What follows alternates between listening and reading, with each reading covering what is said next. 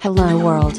Replicant FM is a podcast by Kantaro and Omami, talking about various topics towards the universe and the future. It's time to talk.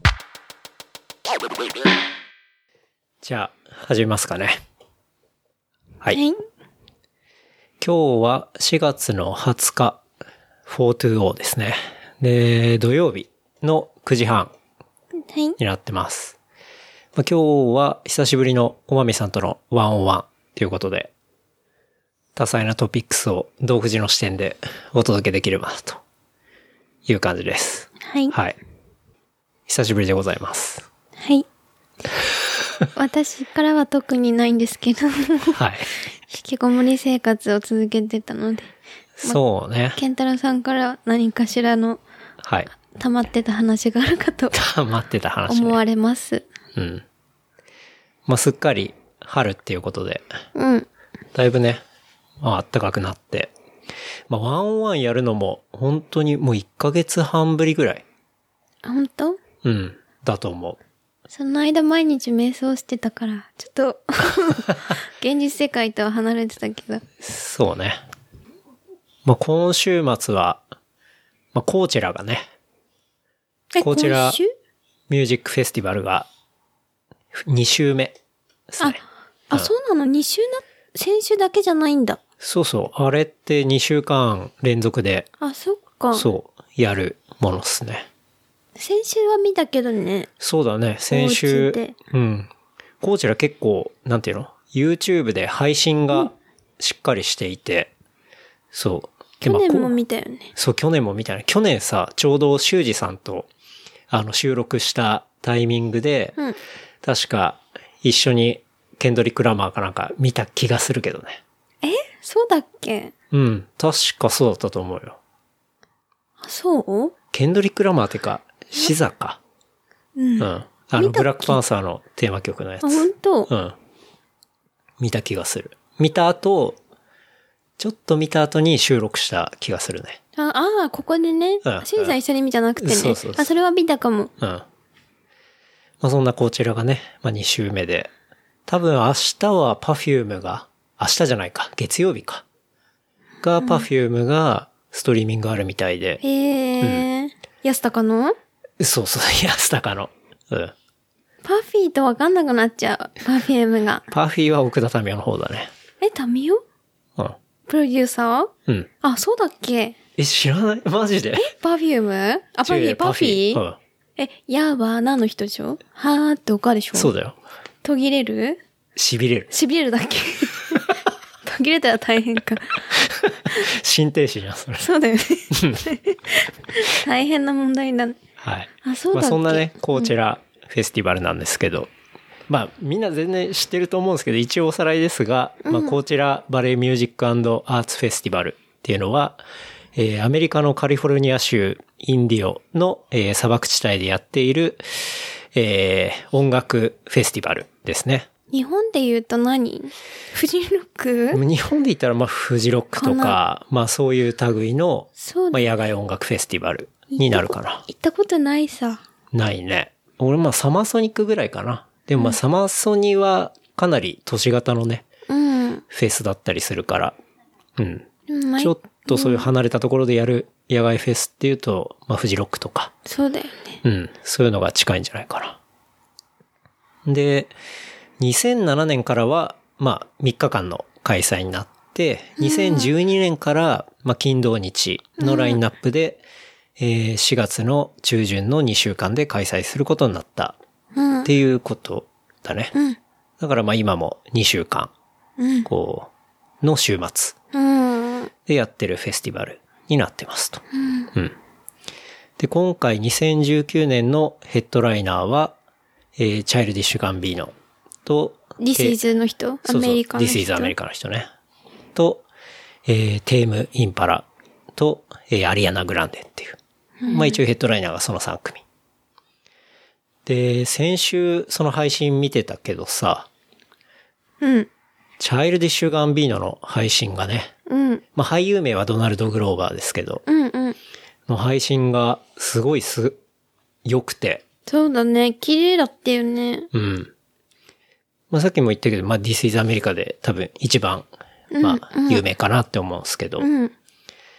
なんかカメラワークとかがさ、すごかったね。ね、本当にこうライブ配信じゃないみたいな、うん。なんかそのままこう映画に、映画っていうか映像作品にできそうな、うんうん。なんかそんなレベルのカメラワークで、結構見てて感動したんだけどさ。そうだよね。うん。なんか始まる前とかも、こう、チャイルディッシュ・ガンビーノは、コンサートじゃなくて、これは、チャーチだみたいな話をしてて。うんうんんで、今夜はスピリチュアルな夜だから、フィール・イチ・アザーしようぜみたいなさ、うんうんなんかそんな話から始まって。んで、途中。なんか、そうそう、クソみたいなインスタ撮るんだったら帰れ、みたいな、うんうんうんじゃなくて、もう、こう、携帯 OK みたいな、うんなんかそんな話から始まってさ。でも普通さ、ライブに行って、そうなんだろうな、ライブとか、うんそのアーティストの場所に行って写真みんな写すじゃないそれまあ私はわからないんだよね。そうだねあ基本的には、だって、そこに来てるんだから、見て、うん聞いて、それでいいのにまあね。って思っちゃうんだようんうね。んだから、そりゃそうだな。でも今の時代の人みんなインスタまあとかみんさ、なそ写うだね真じゃな掲げい。てやるかでらも自分の目で別に見ればさ、いいことじゃんって思っちゃうけど。まあライブ会場でもそのスマホ越しに見てるみたいなね。うんうんまあそんなことよりは、まあ置いて、こう、ちゃんと楽しんでくれみたいな、まあそういうことだと思うんだけど。うん。まあでも、みんな撮りたいよね。だって俺もちょっと撮りたいもん。そう一瞬そうねか。でも一瞬撮った後はもういいかなって感じ。普通に楽しむみたいな。そんなとこだけど。うん。まあそんなね、こう、ルールが2つあるっつって、まあそのルールだったんだけど。で、3曲ぐらいやった後さ、そう、いこう、きな りい。きなりさ、なんか、大勢の前でパフォーマンスするときはいつも直前にマリファナするんだけど、みたいなさ。で、今夜はライブ中に吸うことにするよ、みたいなことを急に、あの、花道みたいなところでさ、言い出してさ。スタッフが出してきてね。そうそう。あれスタッフだったのかなスタッフかな誰とか思い持ってないかみたいな声かけしたんじゃなかったっけな。あ、そうえ、誰か持ってないかだったスタッフみたいな黒い T シャツの人私だよ。下であ、そうだったっんけ多分うん。わかんない。まあでもなんかそれで渡されて、で、いきなりね、あの花道で、こう、ジョイントに火つけ出してさ。で、そうだね 吸って、で、その後さ、しかもさらに、誰か一緒に吸いたいやついないかみたいな感じで言ってさう。ん。で、こうなんかこう手挙げた、メガネかけたそうさ、そう、あんまりいけ、いけてないそうそんない系けのてない男性男の子だったよね。に、こう見つけてさ、一緒にステージに降りて。うん。うん、で元、からステージに降りてた。元から降りてたっけ、うんで、吸いたいやつみたいうんな感。じそかう。そう。うん。で、まあね、一緒にジョイント吸って。その時に ID 確認そうしてそねう。そう そう。律そ儀。うちゃんとさ、なんかいきなりこう、パッて渡すんじゃなくて、ちゃんと ID チェックをしてね、うん、ID 持ってるかみたいな話で。でも結局 ID 出さなかったんだよ出ね。さなかった。出さなかったけど、俺もどう見ても、こう、うん。なんていうの二十歳超えてるっしょみたいうなんさ。んうん。まあそういう感じで、まあじゃあみたいなところで渡してね、こう一緒に吸って、全部捨てたよ。まうたん一回も返さずに。 ね。最後まで、こう、火落とすとこまで行ってたけど。で、隣でさ、それで歌ってさう、んすっごいもう満足だよね。そうだよね人生において。いや、なかなかできない経なか験なかだよね。ないよね。隣で歌ってくれてさ、うんスタートのやつもらって、うん。うん。で、うん。多分一生彼誇ると思う。そうだよね。俺の生きがいもううん。なんせ、あの映像も全世界に配信されてるわけだしさ。俺が生きてきた証だよ、きっ と。彼にとっては。ね。で、なんかでも、そういうちょっとハプニングっぽいうん。ような演出とかも、うん。完璧なカメラの構図でさ、そうだな。抜いてて、あれが本当にすごいなと思って。い何台カメラと、うあのー、しょうなんだろう、使ってたんだろうね。やー、結構ありえないぐらいの数あったと思う。なんか、すごいよくスイッチングしてたし、うんで、しかもそれが全部、決め画像っていうね。決め画像っていうか、決めアングルうん。になってたから、うん、本当になんかすごいなと思っそうて。なんかその前のアーティストとかさ、そうでもなかった気しなかった。あそう、だから他のアーティストとかは全然普通に、差別化うんあれが普通だと思う。ライブ映像そうだよねの、えーまあ、中継、ストリーミングっうん。ていうところで言ったら全然あのクオリティにまあ、俺らも見慣れてるわけなんだけど、はるかにワンランク違っ、そうだよねワンランク、ツーランクレベルで違ったから、なんか紅白の鳥並みだったよね。 わかんない扱い が。わかんない。天紅童白よしみ的見たな。ことわないからわかんないけどかんないけど。うん。そうね。すごい、あれだったうね。ん。なんか結構それを見てすごいな。本当に感動してね。で、ちなみにこのガンビーノの吸い殻あるじゃん。うんあれって本物かどうか謎だけど、後々 eBay にね、出品されてて。うん、うさん。うん。で、じゃあ10万円の値段がついてて。いるの食べんわのかかんなないけど食べて妊娠して子供産もうとしてるの かなすごいそよこからね。 DNA 取って。うん。うん。でもさ、その、つった、別の人にはつないでるかそもうしそれなう。い。ほぼ別の人が吸ったやつだけどね。うん。うん。まあそんなネタもあったりして。へえ、でもすごい映像綺麗だったね。そうね。だまあこれ結構言われてるのが、なんかこれちゃんと情報探せなかったんだけど、おそらく、まああの、ヒロムライああ、うんがやったのあれもがきっで、デとィデレクションしてるィレクションしてんじゃないかみたいなことは言われてるよね。うん。本当にヒロムライさんはすごいよね。すごいよね。まあヒロムライっていうのはそう、あの、アトランタとかさ、うんあの、ガンビーノのその PV、まあ当然、This is America もそうだし、グラミー、なんだっけ、撮ってそたうよだね、グね。ラミー取ったグラねミー。賞うん。で、ずっと、あの、ガンビーノとタッグを組んでる、えー映像ディレクターだね。日本人の、そうもうずっとアメリカに住んでるよね、確うんか。。東京出身で、LA ベースだね。うんの日本人っうん、うん、ていう人がね、おそらくやってんじゃないかみたいそうな。かもね。うん。いや、そうじゃなきゃ俺、あんなん絶対できないとな思ういもん。よね。だって良さが全部引き立ってるよううんなそうそことだよね。う。うん。あれはね、本当に良かった。アトランタは私は全然好きじゃないんだけどさ。そうね、アトランタはあんまだったけどね。そうだね。でもうん、そうあんまっていうか、私は、なんて言うんだろう。ううーん。ん。アトランタは、そうだね。そんなに、いや、なんか、面白さとか、わかるっちゃわかるんだけど、うん本当に多分、自分はやっぱり黒人でもないし、そうだよああねいうエリアにもいなかったりするから、なんか本当の意味でちゃんと理解できてないんだろうなっていうのが、わかるっていうか。うんだまかあら自分はアジア人だから、そうだよねあんまり、なんか、自分があっちで育ってたりとか、全部のカルチャーが分かってたら面白いのかもしれないけど、うんうんそうに、あくまで日本人だから、そうね分かんなかったけどね。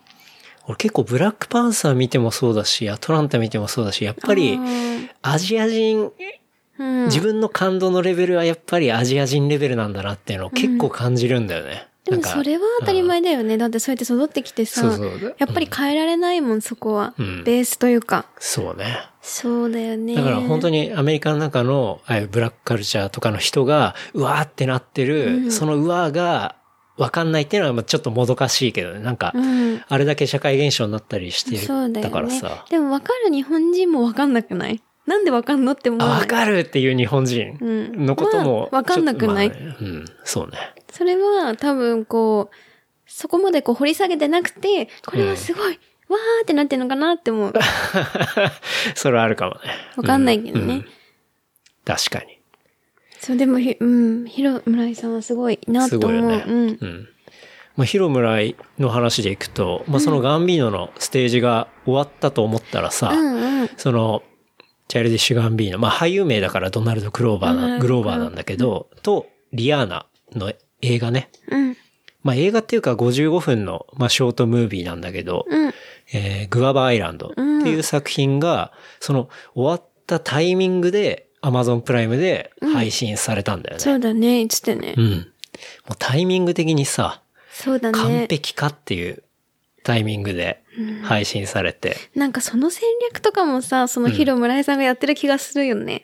まあ、ヒロムライわはかんないけどまあ映像ディレクターだけど、多分、誰かまあ、他にさらに他うに、んそういうマーケティングだったりそう、プランニングする、すっごい優秀な、やっぱ、アーティストとかって一人じゃ絶対仕そう事だねできないからさ、周りにすごい優秀なうん、こう、チームがいるっていうか、うん、うん。そういうのを抱えてるのが強さだったりすると思うから、相当強いね、じゃあ。ああ、そう。本当に結構びっくりして、ううんわ、ここで出すんだっていうね。で、まあそのグアバイランドも、まあその後見てさ、うん。ね、まあ一緒にも見たし、そう、すごい良かったんだけど、で、2回見ても2回良かったね。そうね、俺も、なんかね、内容はあんまネタバレしたくないから言わないけど、こう、ま、かなり好きな映像だった。うん。だから2回見たね。そう、もう2回見たわ。そううだねん。面白かった。面白いっていうか、そうだね。音楽が、うん。そう。リズム、音楽、音楽、リズム。民族っぽい感じのトロピカル的なうんうん音楽がもともと好きだし、それがすごくかかってきたのもだし、それと映像の感じがマッチングしててよかったそうね。と思った。あとはまあ、既存の、えっ、と、チェルデ・シュガンビーノの曲っていうのの使い方とかさ、うん。ああいうのが、あ、なんか、なんていうの、壮大なミュージックビデオを見てるみたいなさ、なんかそんなイメージだったりしたし、でもきっと壮大なこうミュージックビデオなんだろうね。そうね。多分まあね。別に短編映画っていうよりうん。ではないけど、それにしてはクオリティは高いなとうん思った。ううんんでもストーリーがないわけじゃないしね。ないわけじゃない。うんしすっかごくり良、かった。ちょっと、なんだろうな、普遍的なテーマで昔話的なさ、うん。そういうテーマを扱ってたりもするし、うん。うん。でそこら辺がすごい良かったなって思ったけど。そうだね。無駄がなかったね。うん。大抵さ、映画ってさ、すごく言い方変だけうど、んなんかこう、こうあるじゃん。抑揚いい、波なんだろう、が波か。うん。波があってさ、で2時間ぐらいなんじゃないうん。でも、で、短編の1時間の映画とかってさ、うんあんまりパッとしないもの多いじゃん。私のわかんない。個人的な意見かもしれなあーそい。うねなんかでさ逆に尺が足りなすぎて消化不良だったりとか。えーってなったりとかうんっていうことね。多いじゃん。うんでも今回のは、いい具合の55分だった。っそうね。て思ったもうね。完璧にまとまってたと思うな。なかなかあれのぐらいのさ、短編映画で、うん。そう、アニメとかはもうあれだけど、うん。その映画としてうん。人物が出ていって、っていうのはなんか、すごく久しぶりだった。そうだよね。まあ、特に、その、俺が一番好きなシーンは、やっぱあのビーチのシーンとかで、うん。まあ、サマータイムマジックっていう、チャレンジシュガンビーノの曲があるんだけど、まあ、それがかかるシーンとかが、俺も何回見ても好きだね。そうだね。うん。私最後のシーンも好きだけど。ああ、そうでね。、うんそうだね。うんもう好きだけど。うん。そうっすね。でも、で、結構、そうだうねん。なんか、大好評らしくてね。あこれはそうなんだなんかまあ、その大好評を受けて、リアーナもツイッターで、うん。チャイルディッシュガンビーニョに対して、You are a true gem to the culture っていう風に言ってて、まあそれは、まあカルチャーうんの至宝だよ、至宝宝だよ、みたいな。まあそういう話をね、ツイッターでもツイートしたりしてて、うん。そう。だからこれは、ね、なかなかいい映像だったと思うんで、そうだね。そうだね。私、彼のことはさ、初めはもう俳優だと思ってたの、最初。そのアアトトラランタングロータバー、として一番最初アトランタで、うん。その出てきた時に偶然フル入ってたから、はいはい。で、それで見て、あれ、あ、この人なんか面白い演技するなって思って調べたら、あ、ラッパーだ、ラッパーじゃないや、そのミュージシャンはいはい。だアーティストなんだなってのを知ってから、うん。そうそう。でも、ケイはもともとミュージシャンっていうかそう感だじねで見てたじゃん。俺は入りは完全にミュージシャン入りだった。そうだよ。で、そうそう。で、これ、なんだっけ。ミュージシャンの人出てて、みたいな話したら、その時はさ、なんかそれは何みたいな感じで無視さ れて、なんだこいつとか思って。マミはずっとアトランタ気になってたんだよね。そうそう。で、に 2, 話ぐらい勝手に見て、で、フル解除しちゃってからさ。で、その後に、あれなんかこれ出てるらしいよとかってさ、発見したかのように言ってき て、クソとか思って。そうそう。私はもう見てたわっていう話ね。そうでも、あんまり面白くはなかった。3話以降。 なんだけど。でもこのね、うんグアバアライグアバアイランドはね、うん。なんかすごい、。なんか演技も、お気に入りで演技というか、うんあの人はすごいよね、表情豊かないや、といすうごいか。。本当にあ。すごいなって思う。うん。表現者として。そうね。そんなにす、うんそうだね。すごいなこれはって思う結構、なんかいきなりおすすめコンテンツみたいな話だけど、あそうだねおすすめだよね。おすすめだね、最近で。ね。へ俺結構ト平ッ成、プレベルだ平ったけ成トッど。プレベル。平成もう令和だっけまだだよ、ね まだだね。そろそろ令和ですけど。うん。令和の、令和じゃない平成の、うんラスト平成のおすすめコンテンツかも。 そうだね。うん。まあ平成最後レベルのね、うんおすすめコンテンツかもね。うん。そう。グアバイランドを見て。で、結構その、コーチェラで、えー、この、チャイルディッシュ・ガンビーノの割と面白いプロモーションもやっていて、うん。なんかこういうのを見つけたんだけど、うん。エアドロップで、そのこちらに来てる人に対して、うんこうランダムで画像を送ったんだって。え、うんそう。で、送られた人は誰か、な、なんかエアドロップ、なんかさ、エアドロップ痴漢の話、この番組でも話したじゃん。まあそんなみたいな感じで、こう、無差別に、うん。その画像を送ったんだって。で、その画像っていうのは、その、ドナルド・グローバーとアディアスがコラボしたうん。未発売のスニーカーの画像なのね。うん。で、その画像にはテキストが書いてあって、えっ、と、その、このスニーカーをあげるから60分以内にこの場所に受け取りに来てくださいみたいな。うん。そう。で、そのあげる条件としては、この週末にちゃんとスニーカーを履い履くこと。で、まあ、その、チャイルディッシュガンビーノのショーに来ること。で、えーそうそう。まあ、週末ずっと履くことみたいなことが、まあ、条件になってて。うん。で、それっていうのは、まあ、これから発売するさ、新しいスニーカーのプロモーションになってるんだよね。はあ要、は、チャイルディッシュガンビーノからエアドロップが来たみたいな感じで、結構ツイッターで届いた人はみんなあげるのね。 え、でも、自分がさ、全身ナイキで着てたら絶対履けない じゃん。どうすんの私履けないよ。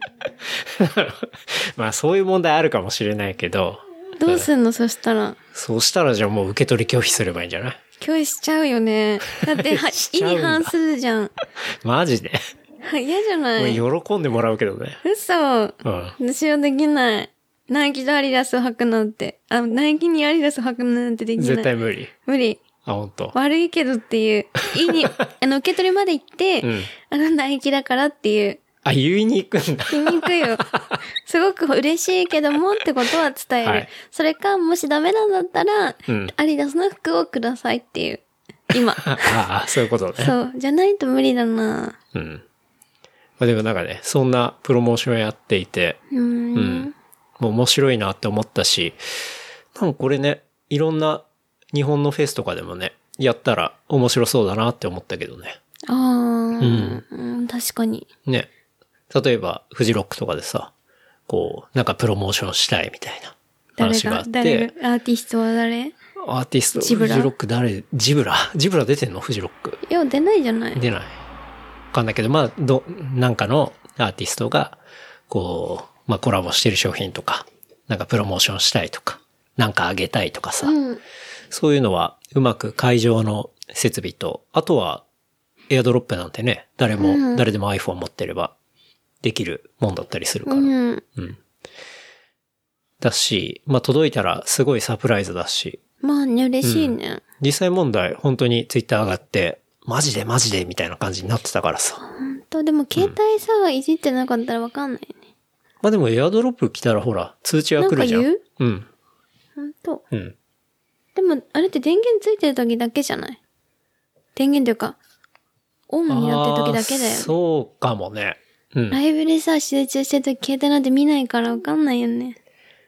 まあでも、ほら、コンサート会場であればさ、わかるか。みんな写真撮ってる、やっこぱうそうり。そう、みんな撮ってたりとか、当然チルしてる人もいるわけだからさ。うん。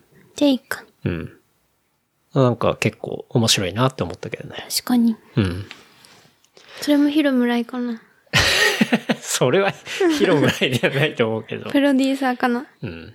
なんかそういう敏腕プデロィュレークターが、デディレクタィレクター、プロデューサーがいるんだろうね。うん。そう。まあ、そんなことがあって、結構チャイルディッシュガンビーの周りのね、その、ライブ配信、演出レベルの高さ、そうだあねとは、まあ、映像コンテンツと連動してる、その、プロモーションの立体感、グアバアイランドがさ、すごい出たりとか、であとは、こういう、ちょっと、おしゃれなサプライズ、みたいのがあって、なんか本当に、ね、レベルが高いっそうていうだことよをね。すごい感じたね。うん。確かに。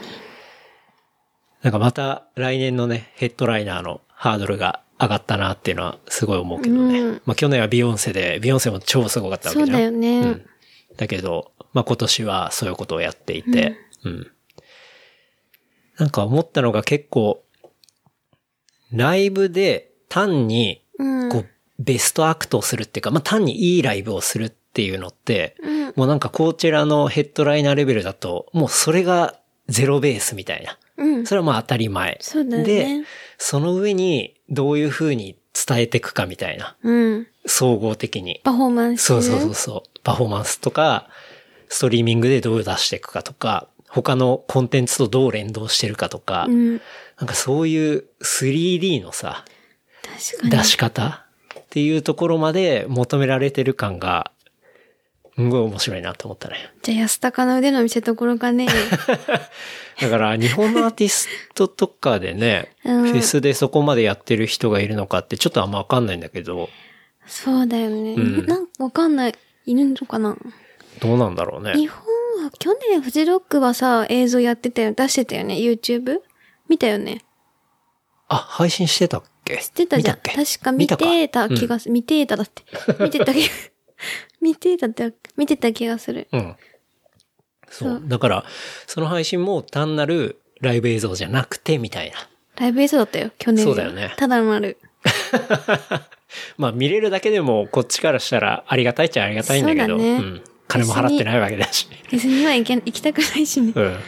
そう、いや、苦手なんだよね。苦手じゃ、いいんだけど、絶対さ、おしっこ問題も出る しさ、まあフェスは疲ね、れちょっといろいろ疲れそうだなってそいうう。だね、まっあていう、のはある。うん。家チェラしてるぐらいがちょうどいいんで。そう。うん。家チャラえあ、コーチャーとかけた の はい。あ、全然面白くなくて気づかなかっすたい。ません。はい。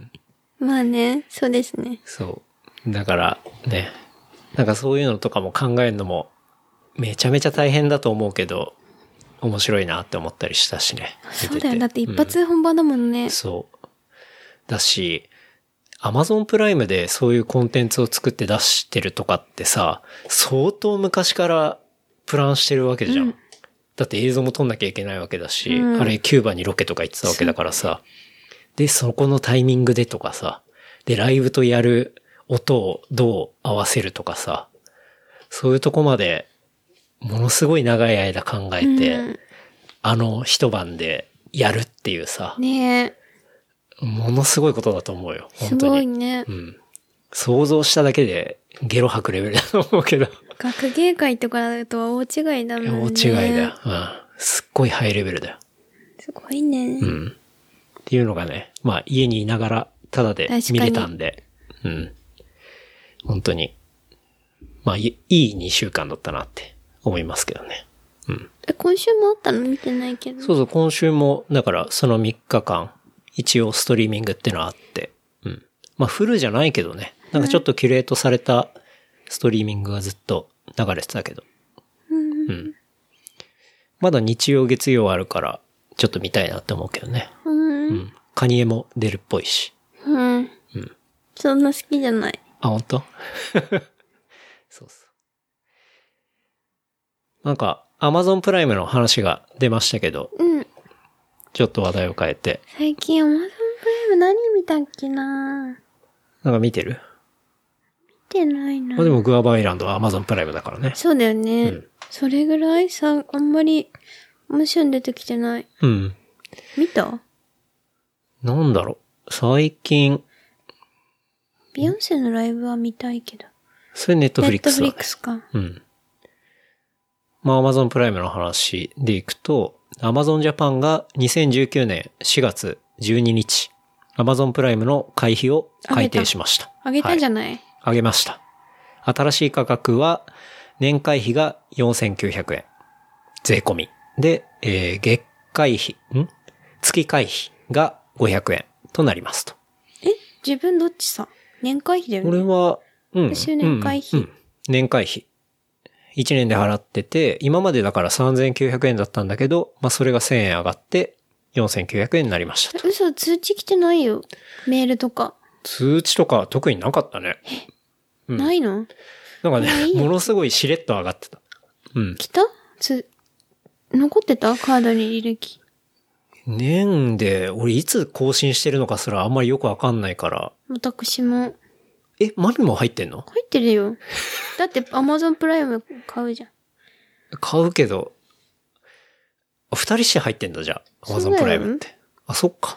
でも、たかが1年に5000円じゃないまあね、そう。それでも安いね、そしたら。いや、全然安いんだよ、これ。どうしたんだろうね。配送も当日お急ぎ、日付してがまあ無料でできて、で、Amazon プライムビデオも見れて。っていう感じ。あとも、他にも結構いろいろあんだけどね。Amazon Music とか。今やっとしたことない。そう、俺もあんま使ったことないんだけど。あとは、最近だと、プライムワードローブっていう。したことない。結構これファッション系の、まあ、プライムサービスで、何できんの例えば、同じ T シャツがあって、うん。じゃあ黒にしようかな、白にしようかな、他の色にしようかな、みたいな。ちょっと試着してみたいな、みたいな時に、3つぐらい、てか3つ以上か。3つ以上選んで、で、もう一旦送ってもらうんだよね。うん。そう。で、試着した上で、いらない2つを返品するみたいな。ゾゾみたいな感じゾゾは、さ、お任せっていお任せ定うか期便だから、あれって自分が選べないじゃん。そう。それの選べるバージョンそうそうそう。選べるバージョン。だから靴とかも、うん例えばサイズ違いで、もう一旦送ってもらって、履いて、自分がいいサイズっていうのを手元に残して、他のそれ以外っていうのを並走するっていう。めんどくさくないそうだ、俺もめんどくさくて全く利用してないんだけど、まあでも、絶対利用したくない。どうしても試着したいとかさ、まあ、ランニングシューズとかだったら試着しないで買うとかって、まあ正直ありえないじゃん。お店行けばいいじゃん。そうだからお店に行けない人もいるじゃん。だかどうしてら地方でそういうお店がないとかさ。すいませんでした。 そうだね。うん。確かに。だそういう人にはすごいいいもんだと思うし、うん、まあそうだね。でも使ってないや。そう。でもまあそういうサービスもプライムのサービスには含まれたりしてるね。うん。うん。で、なんか、アカウントサービスから、こう、辿っていくと、うんあの、アマゾンのページの中でね、あの、やめようとすると本来どれだけかかってたのかみたいな。プライムに入ってなかったら、じゃあ、えー当日当日配送何回使ったから、えーこれだけかかってました、みたいなことが見ることできるんだけど、えー、見たことあるそう、俺見てみたの、これ。何億万だったえっとね、2018年6月から16,200円節約してます、みたいな。え、それだけ まあ、それだけだったね。そうなのうん。まあ、それでも配送料とかだけの話だから、あそっか他使ってないもんね。うん、まあ、プライムビデオとか、ね、時々見たりするし、そうだね。。まあ、そう考えると全然安いかなっていううんことは思ったけどね。うん。まあでも、結構、ネットの意見とかを見ても、まあ、全然、それぐらい妥当だと思うみたい な。そうだね。月にしたらだってさ、400円ぐらいじゃないそうだね。月はそれぐらいだね。4900円を、1200、いや、1200じゃない。12で割ると。うん。うん。いいんじゃないね。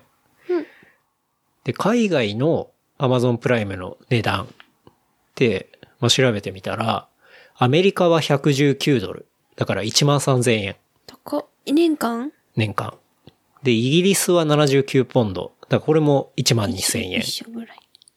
で、ドイツも、えー69ユーロ、9ユーロ。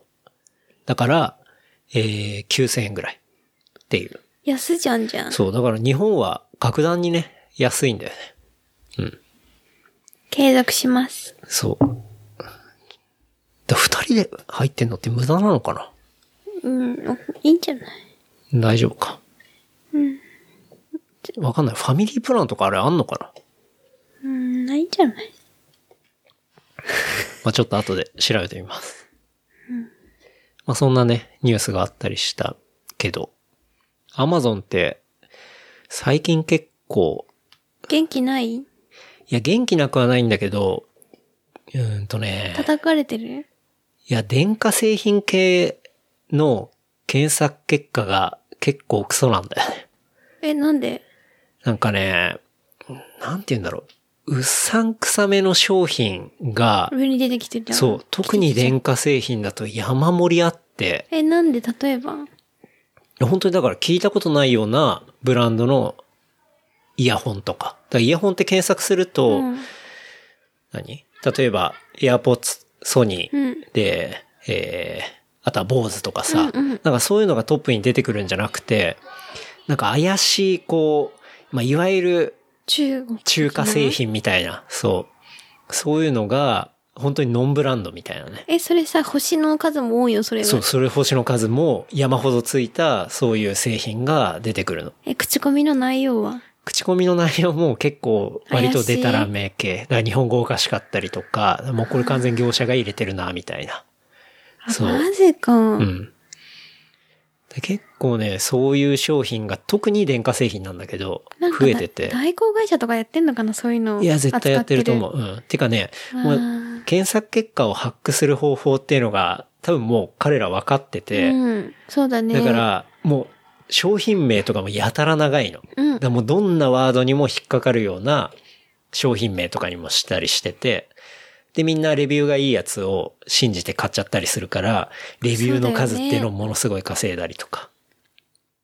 でも開けてみたら、届いてみたらさ、そんなに良くないとか。うーん、それもね、当たり外れがあるらしくえ、て、それってさ、アマゾンにとってはどうなんだろうね。そういや、だから価値を毀損してると思うよ、俺は。うんうん。だって、アマゾンに行って、なんかいいイヤホンがないかなって調べることがもうできなくなってるから、あまりにそういうノイズが多いから。うん。また別の、なんだろう、検索方法でさ、調べて、科学 .com ってかわかんないけどさ、うんうんなんかで見た情報からもう一回アマゾンに戻んなきゃいけなくなるとさ、そうそう。みんな離脱していくかもね。うん。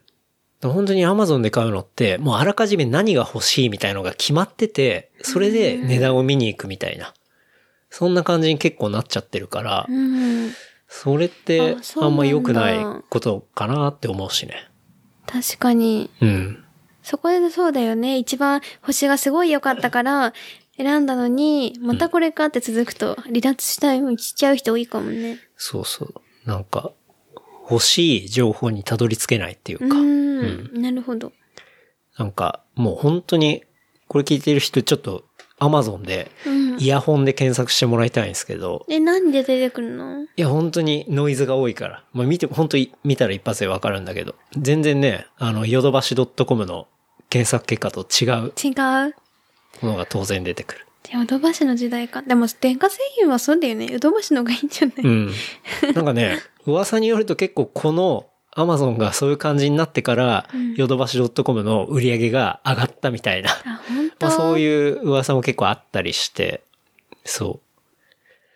まあでもそれはすごいわかる気がすまある。ねヨドバシの検索結果が綺麗すぎて、あ、これだよねっていうのがあ出てくるから。確かにうん安定したものが。納得だよね。うん。なんか本当に今、アマゾンの電化製品の検索結果は、クソなんかね、9割いかがでしたかブログが出てくるみたいな感じ。うん。なんか時々さ、ブログでさ、あの、なんか情報を調べると、うん。いかがでしたかみたいな。え、な出んてかくんだ。うん。まあ、クソみたいなページが出てきたりするんだけど、まあ、それが出てくるみたいな、そんな感じ、なっててね。あと、まあ、アマゾン関係でいくと、中国でアマゾンって、まあ、ネット事業、ネット通販事業、うん。進出してたんだけど、あ、そうなんだ。うん。これもニュース出てて、アマゾン中国向けネット通販事業撤退っていう。え、なんでまあ、ダメだったシェア取れなかったみたいね。うん。そう。amazon.com は、えー4月18日、えー中国国内向けネット通販事業から、まあ、撤退すると発表したと。これでも、通販事業から撤退するっていうのは、その、国内の、まあ、第三者の商品をネット通販するマーケットプレイスっていう、まあ、事業があるんだけど、まあ、それを撤退するっていう話。やっぱり、中国はその、アリババうん。と、無理だあねとはまあ JD っていうところがまあ2社すごい強いんだけど、まあそこに勝てなかったというような感じだうね。ん。うん。だから中国ではその Amazon のシェアっていうのは0.6%だったらしい。ダメじゃ ん。そう。全然ダメだったっていうね。なかな話もかあって。他国、他国から中国に進出して、うん。すごくこう、ドガっていくって難しいよね。いや、ほんとないと思うよ。だって、無一理だ回と思う Google も諦めたぐらいだし、うん。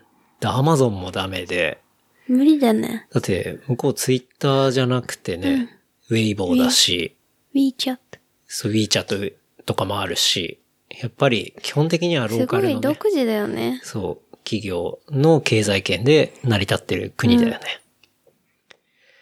まあそれは国の国策だったりするんだと思うけど、うん。だから、もうアマゾンのさ、ジェフ・ベゾス社長うん。とかもう、まあ神みたいな存在だけどさ、こんなにね、いろんな国で事業展開してるし、大成功してるしさ。だけど、中国はダメだったそれ中国は攻略できなかったっていうね。うん。いいよ。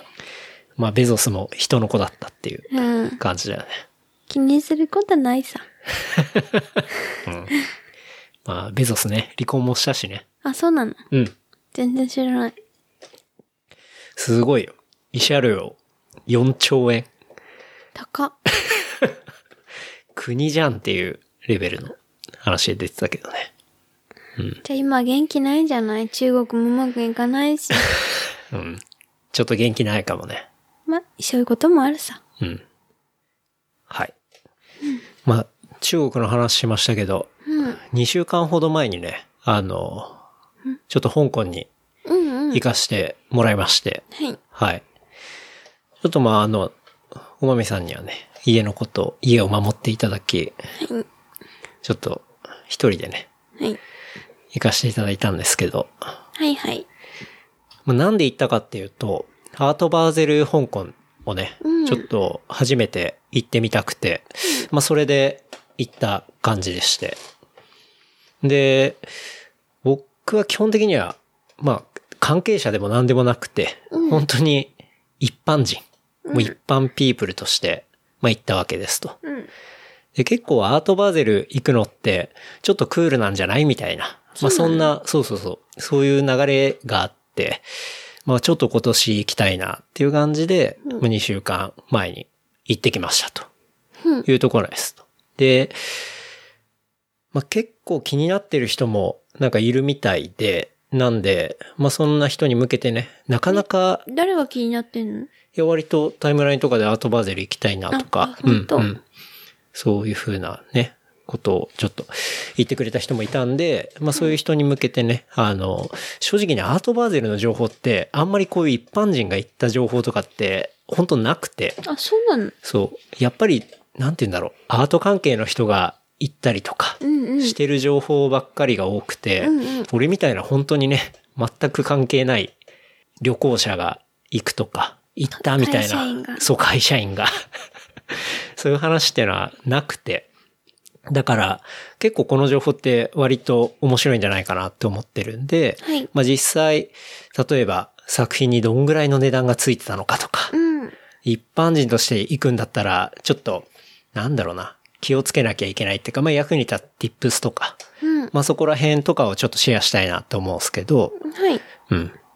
あんまね、本当に一般人が言ったリアルな記事ってないんだよね。どうしてないのあんまりまだそんなに言ってないからかもしれないね。うーん。うん。っていうところで、まあちょっとお伝えする価値あるかなっていうことで、うんまあそもそもアートバーゼルって何なのって話なんだけど、まあアートバーゼルっていうのはスイスの都市バーゼルで毎年開催される、えー世界最大級のアートフェアですと。うん。で、アートフェアってまあじゃあ何なんだって話なんだけど、アートフェアっていうのは大きな展示会場に、まあそれぞれブースをもらって、そこで美術作品を展示販売する、うん展示販売する場所うん。になってますと。冬場みたいだね。まあすごい高級なフリマみたいなね。うんうんまあまあ、そういう感じですと。うん。で、まあ、バーゼルは基本的には世界各国のギャラリーが集結して、えー作品を出展、かつ、まあ、販売している、まあ、そういうアートフェアになってますと。で、アートバーゼルっていうのは最初に開催されたのは1970年で、まあ、今はアートバーゼルの名前のもと、えーそのスイスだけじゃなくて、マイアミビーチ、まあアメリカね、うん。のマイアミビーチと香港でもまあ開催されていると。うん。で、まあ、ヨーロッパ、アメリカ、アジアにまたがる世界規模のアートフェアに結構成長しているものというところです。うんで、まあ、リードパートナーは94年からスイスの大手銀行の UBS が、まあ、ついてますと。うん。で、日本から、じゃあ一番近いアートバーゼルはどこなんだってなると、香港なの。そう、香港なんだよね。で、香港っていうのは今年でえー7回目でしたとうん。いう感じ。で、まあ、その香港のアートバーゼル、今回は8万8000人っていうね、過去最高のまあ来場者数っていうのを記録しましたと。うん。で、70以上の国と地域から、まあ、コレクターとか、あとは130以上の、えー国際的な美術館や機関の代表が、まあ、参加したと。あと会社員とかね。そう、あと、まあね、僕みたいな一般会社員が、 そう、見に行きましたという感じ。で、まあ、香港のどこでやってるかって話なんだけど、会場はあの、香港のセントラル、あるじゃないあの、フェリーとかさ、ある。すぐ近く。うん。あそこのセントラルから、本当に2、3駅東にあるワンチャイから、まあ歩いていける、え香港コンベンションエキシビジョンセンターっていうところが会場になってましたと。うん。とにかくね、そこの会場がものすごいでかい。うー。うんん。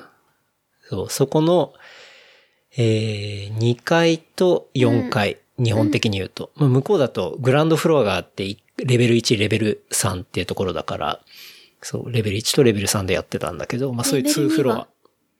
レベル2はね、な待かっ合室た。。うん。うん。1と3で、まあ2フロアでやってましたと。その1フロアが異常にでかいっていううーん。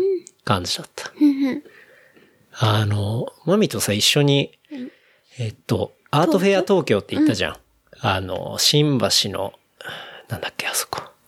うんと、国際展国示際場フォーラム。あ国際フォーラムか。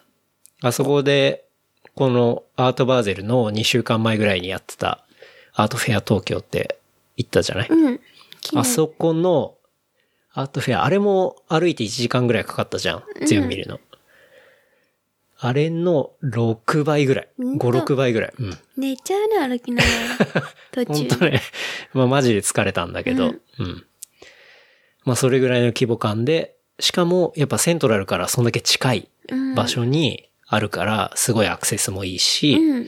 うん、っていうね、そういうところでやってるものがまあアートバゼルでしたと。うん。で、関係者しか行けないうん日っていうのもあって、えー、なんでトータルの期間 5, 5日間やってるんだけど、まあ、水木金土日でやっていて、水木だけ、これはもうインビテーションオンリーの、ええープレビューデイ、プライベートビューの日があるんだよね。うんうん。うんで、パブリックに開放されてる曜日っていうのが金土日うん。になるんだよね。うん。その3日間だけ。で、俺は日曜日に行きましたと。最終日じゃん。そう。最終日。全部売れちゃったんじゃないあ、でも結構売れてたよほ。んとうん。で、うんうん。まあ、チケットなんだけど、うん。 1月ぐらいに販売開始になって、まあそのアートバゼル自体が3月の末ぐらいだから、1月ぐらいに販売開始になって、これは全然誰でも売り切れとか特にないし、ウあそうなんだェブから、うん、事前購入できますと。うん。で、結構曜日によって違うんだけど、まあ日曜日のワンデーパスっていうのは400香港ドルでした。日本円でいくら日本円で5700円。安いね。そう。案外ね、安い。てかまあ、出てる作品に比べたら安い。もう、ただ同然だね。うん。うん。で、これ、まあ買うときにん、現地のいろんなところにあるチケットステーションで、まあ向こうに行ったときに受け取るか、あとは海外だと郵送してもらうかみたいな。郵送してもらった方がいいくないそう、ことは選べて、そう、そうなんだよ。これね、郵送してもらってすごい正解で、なんでかっていうと、現地のそのチケットステーションって、週末空いてないのね。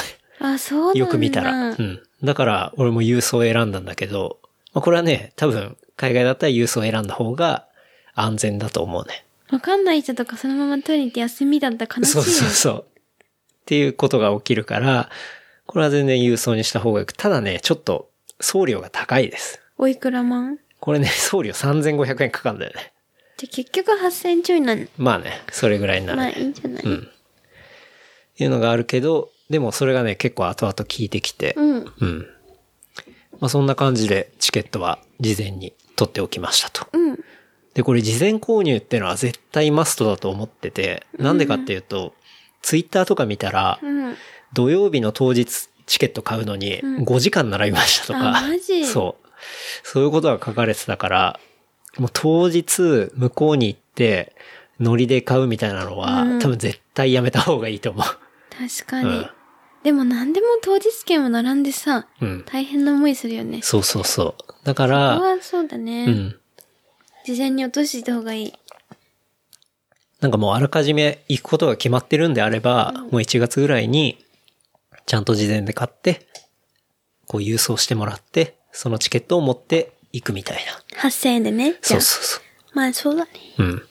本当にね、チケット持ってると、そういう並びっていうのは完全スルーして、もうオープンちょい前に行ったんだけど、入り口までもう、スーッとうん。行けたから、うんううんん。その並びを横目にね。うんうん。それっていうのは、すごい良かったかなってのは思ったね。うん。ちなみに入り口は結構 VIP とかが、こう、入り口、なんだろう、手前うん。に設定されてて、はあ。あの、我々みたいなね、パンピーは、あの、だいぶ奥の方に入り口があって、あ、そうなの。遠回り式 そうそうそうそう。まあそういう扱いも受けたりするんだけど、まあそこはめげずにね。まあ悲しい奥っつっても大した奥じゃないんだけど、ちょっと入り口が違うって。中入ったら一緒だし。ほんとね。っていうのがあるんだけど。そう。で、入る前っていうのは結構軽く整列させられて、で、当然さ、あの、すごい巨大な作品とかもあるのね。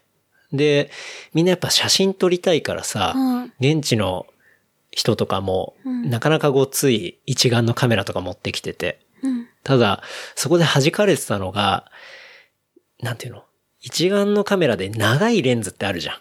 なんかすごい、こう、望遠レンズなのかなあれは。うん。うんそんな長いのあんのそう、結構これぐらい長いレンズとかってあったりするじゃん。 ?20 センチぐらいそう、20センチぐらいの。ああいうのは、ダそメなのの並んでる時に、ちょっとそれダメですみたいなこと言われて、え、なんでなんでぶつかっちゃうから作品に。そうね、まあ、人もそこそこいたりするし、作品に当たったりしたら大変なことだしっていうのもあるかもしれないね。 リーゼントでもダメなのかなダメじゃとなかい。、出っ張ってるのはね。聞いてくださいって言われちゃう。そう。だかダメら、なんだ。長いレンズせっかくさ、撮る気満々で持ってきてる人は、こう、今並んでるうちに預けてくださいみたいな感じ言われてあマて、ジそう。カメ悲ラしいね。はそのレンズごと、こう没収されてたりしたから、で、それでも全然一眼自体が悪いわけじゃなくて、うんちゃんとレンズ短いやつは、こう、長いレンズはね OK なの。だから、欲張っちゃダメってことかな。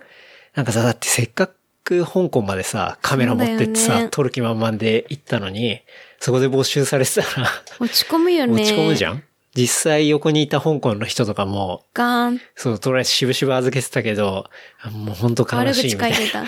悪口は言ってないけどだけど泣いて、たすごい悲しがってた。うん。っていうのがあったから、なんかね、日本から行くんで、当然カメラ好きな、ほらやっそぱうだよね仲間とか友達もいるじゃん。 10センチはいいの。 10センチぐらい。いやーでも10センチも結構怪しいかもしれない5。センチ。うん。5センチぐらいかな。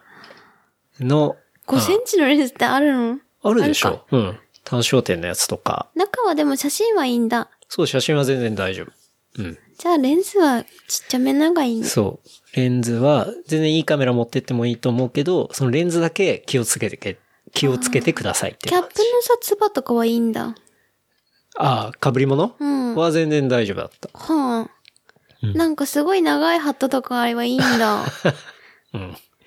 まあ、そんな、 長いハットないと思うけど。あるじゃん、レディーのハットみたいああ、なるほどな。ね。まあいいか。うん。もうそういうのは特には言われない言わよねれてなかったうん。あと、そう。それを気をつけた方がいいのと、服装は裸、バ裸ッとクパかじゃッないクは NG だった。あ、そうだよね。そ何でも入れちゃうから。う。うん。バックパック NG だったから、そう、それも直前に言われて預けてる人いたし、い B さんは B さん大丈あ、いいんだ夫。。うん。だか足疲れちゃら、うそじゃんう、。ファッションとかは全然大丈夫なんだけど、やっぱ持ち物持ち物だよねうん。を結構言われてたね。で、俺はバックパック背負ってなくて、あの、原山さんのさ、サコッシそう、ュスタンプスタンプのね。あの、まあ、ショップで売ってる。うん。光りすぎますよとか言われ言われない。言われなかった。うん。まあ、そのサコッシュ下げていって、それは全然スルーして大丈夫でしたと。うん。ような感じだったね。うん。で、まあ、さっきも言ったけど、その、コンベンションセンターの中で2フロアあって、まあ、上の階から見て、で、下の階まで見て、うん。サクサク見てってもうトータルで4時間以上ぶっ通しで結構かかる規模だったね。うん。まあ4時間でも結構短い方だと思うけど、そうだうね。ん。本当に真面目に見てたら、5、6時間かかるような規模感の広さでしたと。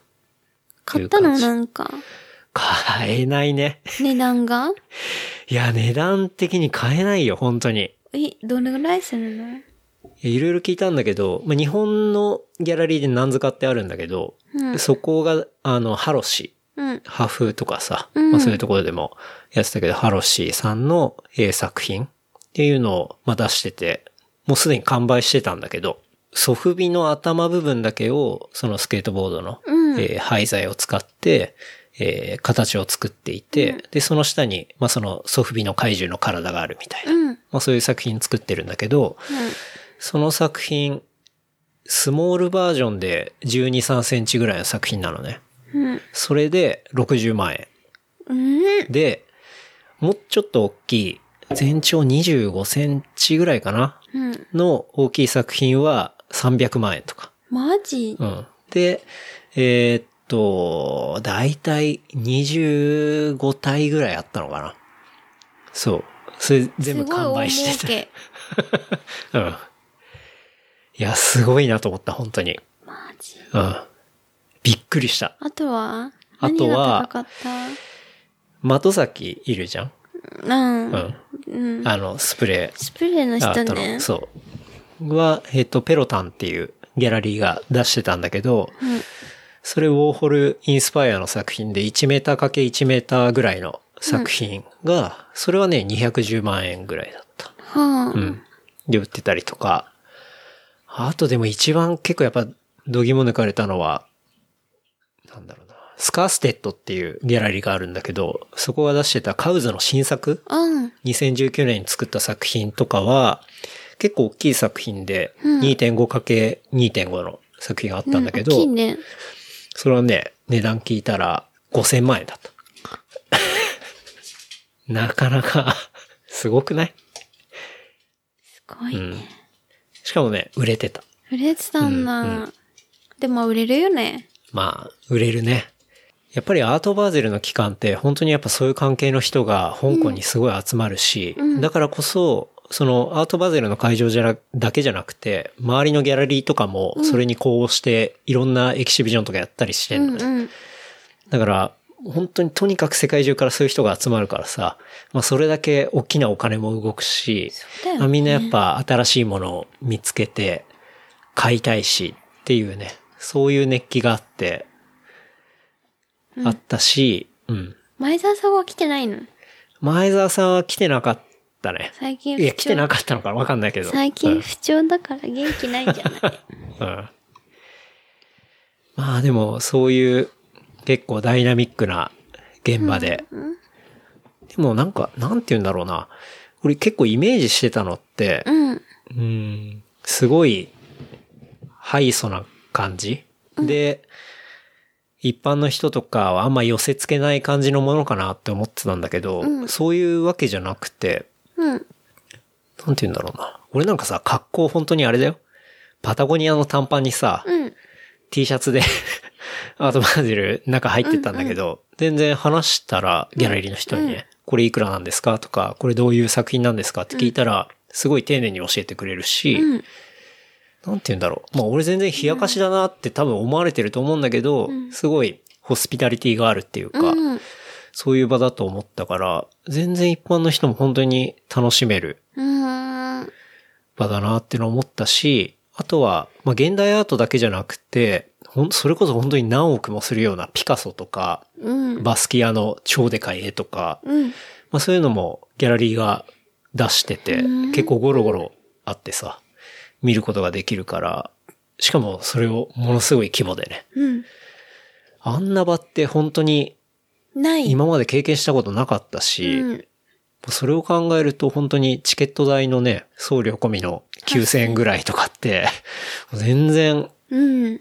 もう、全然出しますぐらいの、うん俺はね、そういう感じを受けたんだよね。うんプラス航空券2万ぐらいか。そうそう、俺はね、LCC で行ってるし、うんうん大した金額もかかってないから、うん、そういうことをすごい感じたかな。うん。あとやっぱ客層とかも、うん。なんて言うんだろう、割と、香港でもおしゃれで若い人ええが多かった。なんかさ、日本の美術館とかだとどうしても割と年配の人がさ、そ多うか。かったり。りとか、まあ、ものによってだと思うけそうど、だねエキシビジョンの。うん。なんだけど、結構若い人がすごい多い印象だった。若い家族も多かったし、現地のうん。うーん。だし、あ、でも、海外からも来てる人は多かうったんかな。で、結構ガイドツアーとか利用してる人とかも、人っていうか団体団体まあ10人ぐらいなんだけど、まあそういう団体もちらほらいたりとか。うーん。あと結構感動したのはまあ、そのガイドツアーを利用してるのが大人だけじゃなくて、うんキッズツアーみたいのもあって、ええ子供が面白いねそう、なんかちょっと、おし、いろいろアートについて教えてくれる先生みたいのがいて、うんその先生と、この絵はこうなんだよみたいな感じで、そのアートバーゼル内で回ってるツアーとかがあって、それ母さんとかがイケイケ言ったんじゃなくてかな。あ、 でも、まあ、それは親が活かしたりとかそうだよねしてると思うんだけでど、もう勉強にはなるん。なんかそういう環境があるっていうのは確、かなにんかすごいいいなって思ったし、うん。教育的にもね。確かに。うん。そう。だからいい美客術層のは授業だねよ、ね。そう、すごい、割と若い人が、うん、多かったし、割とカップルとかで来てんだろうな、みたいな。うんなんかデートついでにうんうん。来てるみたいな、そういう人もすごい多かったりして、ううんん。面白かったね。ええまあ、さっきも言ったけど、その香港ってこの期間中、ね、周りも、年ぐるみでそのアートマンスみたいな感あ、じ。そうなんだ。こうや芸ってた術りする祭みたいな感じかな。うん。そうね。だその、本当に中心地がそういうことになってるっていうのを、全体がそううんいうことになってるっていうのが、あんまこの規模感ってない東京にないな、みたいなことは感じたんだよね。なんか、東京のエキシビジョンって、それぞれ個ポ々だねツポツ個々はあったりする確じかゃん。に。だけど、本当にもう全部が全部そういう、もう東京全体で、こう、アートマンスみたいなのってさ、難しい、ね。ないじゃん。難しいと思うきっしと。なんかもっと小さい地域でさ、うん。だったらやってたりとかさ、うん。直島の方とかはさ、そうねあいなんか愛知とかか。うん。よくさ、やってるけど、それこの東京規模は無理だよね。そう、だから多分、ベニュー的にもすごい大きいものがないとなかなか受け入れられないっていうの、問題も全然あると思うんだけど、物理的なね。だけど、なんか結構ね、今回香港行ってすごい羨ましいなって思っちゃって。うんうんだってこれがさ、もう7年もあってさ、うん毎年子供とかから見てたらさ、そうだよねすごいそういうレベルも上がると思うし、うんだって若い人もそういうもん見てたらさ、こう刺激受けてさ、うんじゃあ自分もこういうことやってみようとかさ、もっと興味持ったりとかさ、そういうアートに対してのなんかレベルが上がるっていうか、うん。すんごいいい環境があるな、だからめちゃめちゃ羨ましいなと思ったね。ああ、ね。そでもなかなかこう自分でなんか展示会とかやさ日本でさ、うん東京とかでやってても自分で見に行こうとしていくものだからさ基本的には、うんうんうんそうやってなんか都市で地域でなんだろうなう。そうあらか、じめ嫌でも目に入るみたいな、 そういう感じなんだよね。うんだって地下鉄とかカウズのエキシビジョンのアドとかあったしね。うん、まあもうそういうレベルだったから。でもそれでも興味ない人はやっぱり興味ない人もいるよまあそうね。だまかあらそれそこはで、関心が、うんなんだろう関心を持てるポイントがすごい高くなるというかうんうん。なんだろうな視野が広がるけどそうそね。れに対して食いつく人はうん。食いつく人で、わかんない。その人によるけど。でもね、そういう環境があるのはいいよね。そうね。って思ったね。まあアーティストがどうやって成り立ってんのかとかさ。まあそのお金の部分とかもさ、ちょっと見えたりするから、うん。なんか良かったなって思ったね。うん。でまあそんだけ広いからフロアの中にさ、仮設のレストランとかもあって。あ、そうなん。フうん。ェスみたいだ。そう。だまあ本当フェアだね。アートフェア。お酒は飲めないんじゃない飲めるお酒、シャンパンの売り子が回ったりあ、してる。本うん当、じゃあ飲んでさ、買わせようと してんだ。そうね。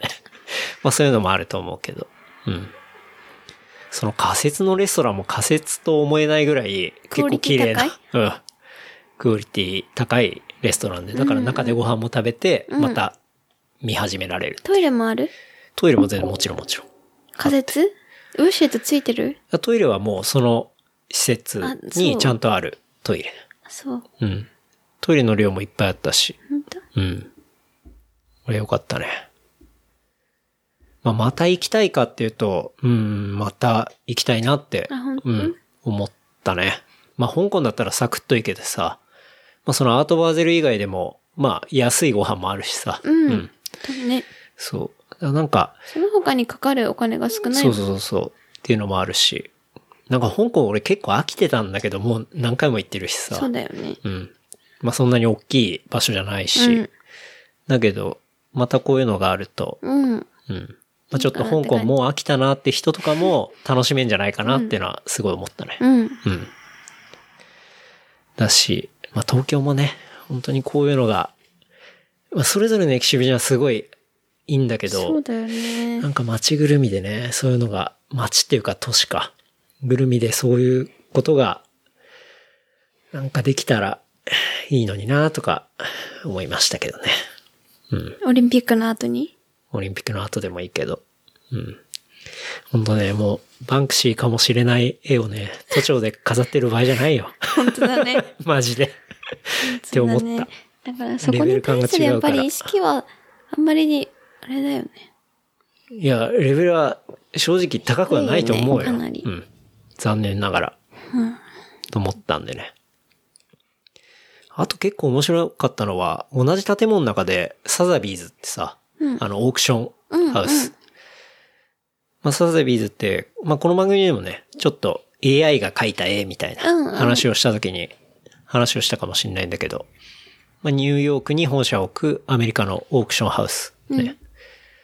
まあ、それのプレビュー会場っていうのが同じ建物の中にあって、あ、本当そう。で、まあ誰でも入れるからさ、俺もう4時間歩いた後に入っていって見たんだけど、うん。疲れちゃった。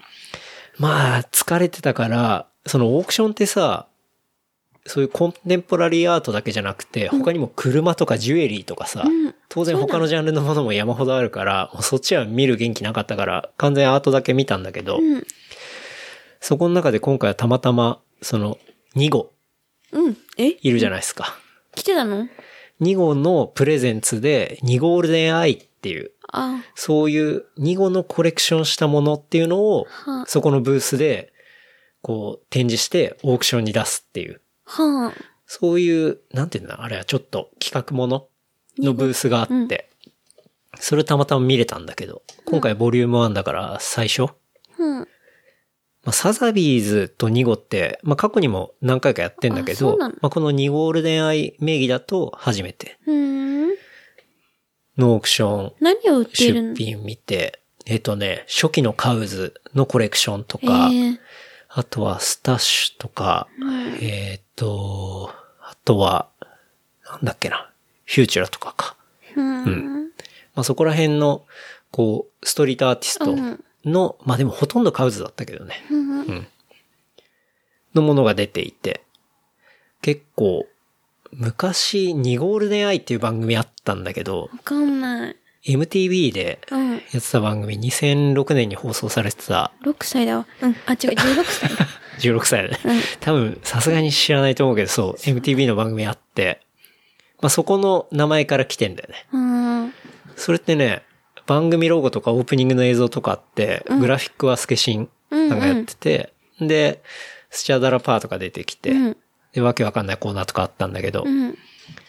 まあ、その番組うん。で、結構、まあ、2号の人脈使っていろんな人も出てくるんだけど、うん。まあ音楽とかアートとか、まあそこら辺の、なんだろう、2号が持ってるものとか、うん。家とかまあ出てきたりするんだけど、そこで見たアートとかがまさにそこに、サザビーズのそこの会場にあって、え、売っちゃうんだ。そう。それをね、出品してて。なんで売っちゃうんだろう。まあ、もう放出したくなったんじゃな飽きちゃっいたのかなうんわかんないけど。で、その2号が出した、出品したもののね、うん。がまあ落札されるわけじゃん。うん。その落札金額の総額は31億円だったんだよね。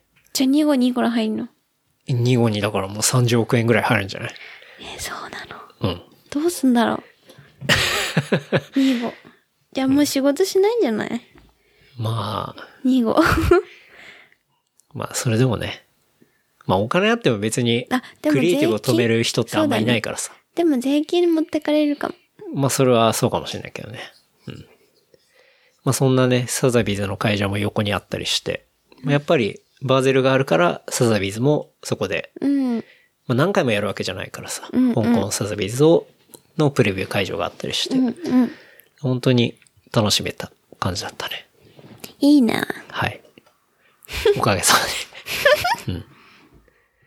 なんで、なんかね、ちょっと気になってる人とか、まあ詳しくなくても全然聞けば楽しめると思うし、うんうん香港行きたいなってんで、そういうタイミングで合わせて行ってみたりするのは、本当にね、あの、これはおすすめですね。コンテンツうんもう全然、今回まあ自腹で行ったし、うん一般人として行ったんだけど、年一のそう。本当にね、楽しめたので、うん。うん。なかなかこんなにおすすめできるイベントはないなっていう、あ、本当、うん、思いましたね。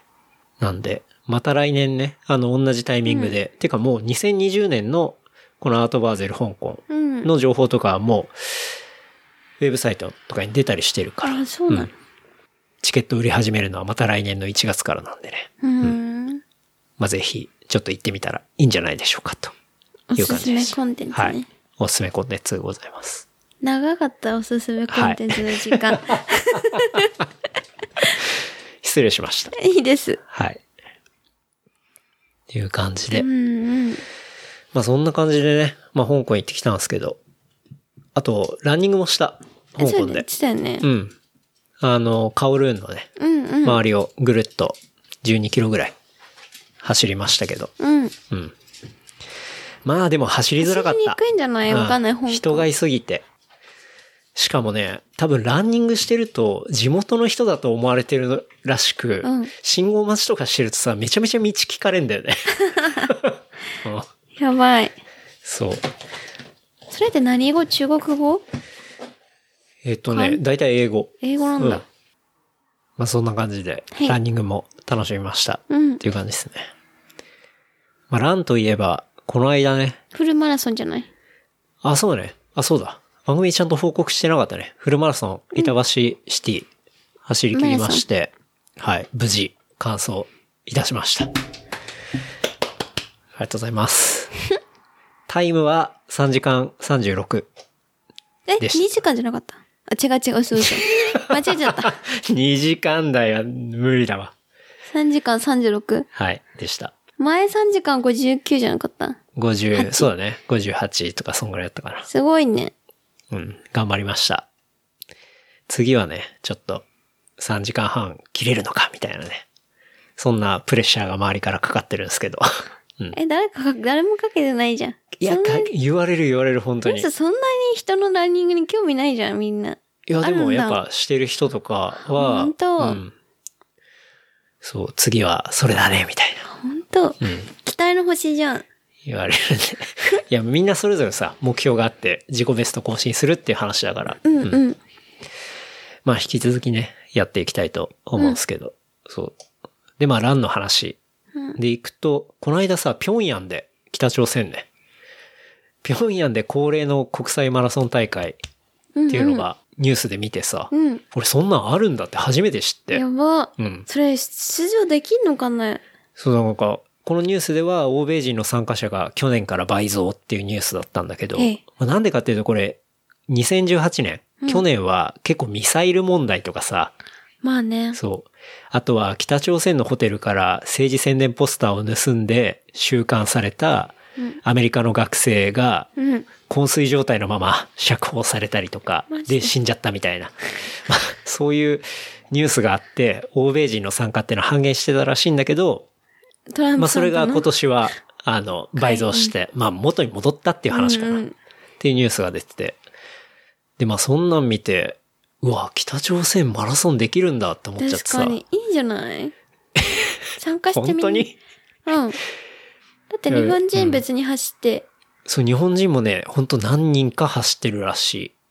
で、このまあ、平壌国際マラソン大会っていうマラソン大会なんだけど、うんうん一応競技的にはフルマラソン、うんハーフマラソン、10キロマラソン、5キロマラソンの4種類あって、いいじゃん。で、そう、どの種目でも、えーキム・イルソン競技場からスタートして、で、またスタジアムに戻ってくるっていう。まあそういうコースらしいんだよね。なんかドキドキしちゃうね。途中なんかさ、いや、だから緊張感すごいと思うよ。外人だからってさ、うんすごいこう、攻撃的なことがないかとかさ。ね。でもなんかでもまあ割と写真見るとハッピーな感じだよね。あ本うん。で、基本的には、それ参加するのは全部ツアー会社経由まあでそうだ申し込まないと無理みたい。うん俺もちょっと調べたんだけど。で、一個まあコリアツアーズっていうのが、うんまうあんツアー会社があって、で、そこが書いてるまあ説明文は、通常のツアーでは車でしか移動できない平壌の街を自分の足で走り、うん。多くの朝鮮の人たちが歓声をこう浴びせてくると。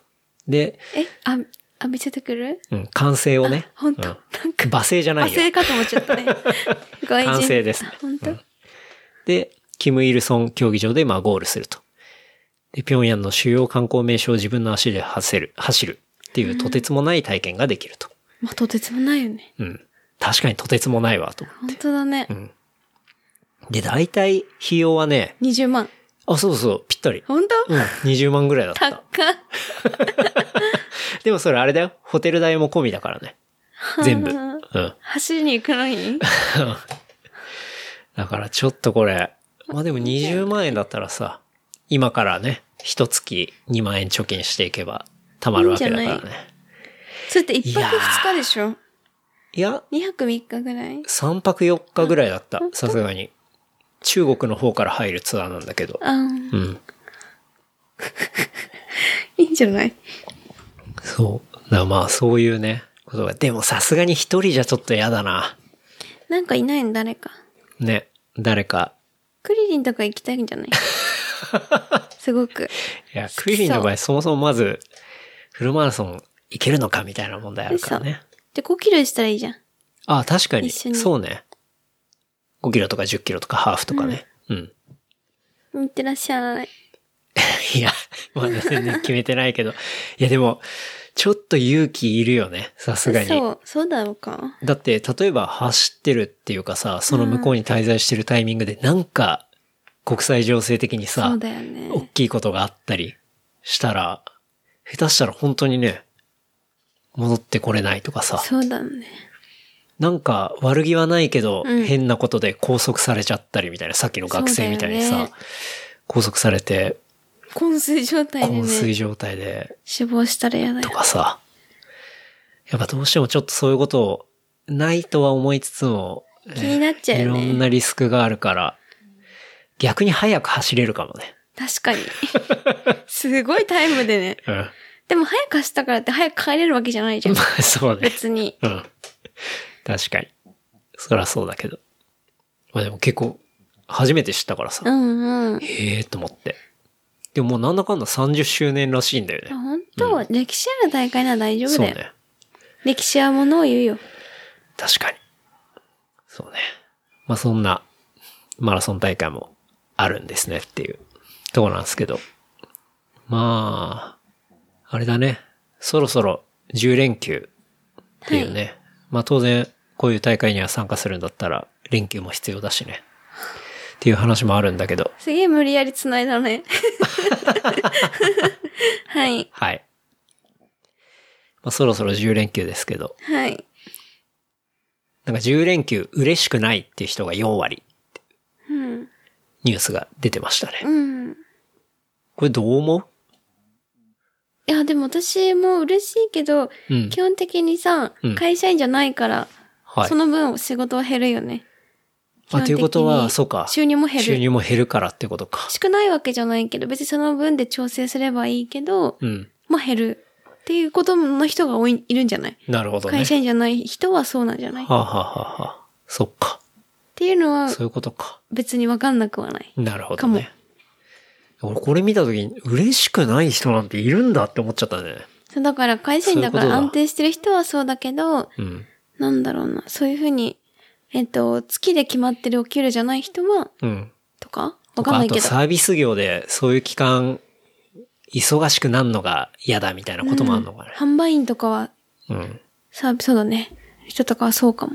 え、これ、嬉しくない理由っていうのを複数回答で、まあ、回答聞いたんだけど、仕事をしていないので関係ないっていう のが、あ、無職じゃない。そう28%で、これ、誰に聞いてんだよって話なんだけど。うん。しょ無職だから別にいつも休みってことか。うん。そうね。